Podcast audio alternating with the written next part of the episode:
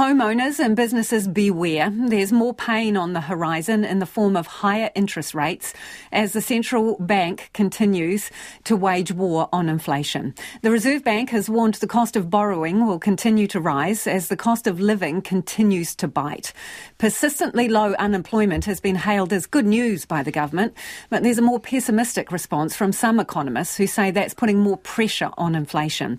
Here's our political editor, Jane Patterson. At the supermarket, at the petrol pump, rates, insurance, and covering the mortgage or rent. Everyone is feeling the bite. Shopping for vegetables in, in the supermarket, I am amazed when I look at the docket and think, oh, my goodness, how did it get to be so expensive? Like we're fortunate and, and we're managing pretty well, but it's super hard for people on lower incomes. There's a lot of people suffering, man, yeah. One of the jobs of the Reserve Bank is to keep an eye on financial stability, looking at the ability of banks, households, and businesses to weather financial shocks.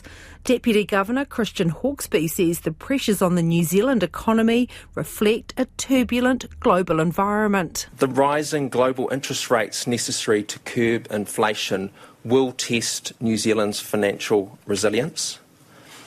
While our financial system as a whole is resilient, some households and businesses will be challenged. Banks have been doing stress testing to see how households would cope if economic conditions deteriorate. There is the potential for some home loan borrowers to head into negative equity or default on their mortgages as they face higher repayments, a risk that will only increase.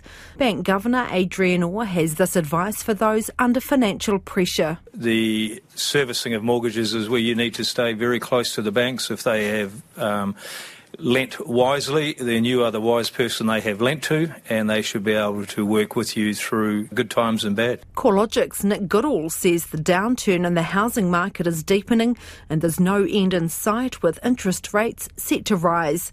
He says prices would need to fall by 31% to get to pre pandemic levels, unlikely given the current economic conditions. Assuming we still see that tightening of the monetary policy, we do expect to see further downfall in prices to the point where, year values might fall about 15 to 18% from peak um, of the market. Unemployment is still at record lows, and new data out today shows wages are outpacing inflation. But ANZ economist Finn Robinson says for many, it won't feel like they have a whole lot of extra money in their pocket. Wage growth is surging, but high inflation and high interest rates mean that that benefit that households might feel uh, is more going towards maintaining living standards rather than improving them. Finance Minister Grant Robertson is seeing the bright side of the unemployment stats. We have more people in work in this quarter, about 35,000 more people in work. We should continue to celebrate that. I understand for businesses, many of them have had difficulty hiring the staff that they need. We've been working hard to make sure we train people up, give them the skills, and through immigration be able to address that. National leader Chris Luxon is still pitching tax cuts as one solution amid questions about whether that would be inflationary and give greater benefit to higher income earners. Much of the blame for the spiral spiralling cost of living he places at the feet of the Labour government. Because the government has been so utterly reckless with its government spending and driving so much wasteful spending with no outcomes, the Reserve Bank is forced to put the brakes on the economy, and that means they're lifting the interest rates more than they would need to if the government was controlling spending. There are other storm clouds on the horizon the ongoing impact of the pandemic, Russia's invasion of Ukraine, and the risk of any of New Zealand's key trading partners experiencing a major economic downturn.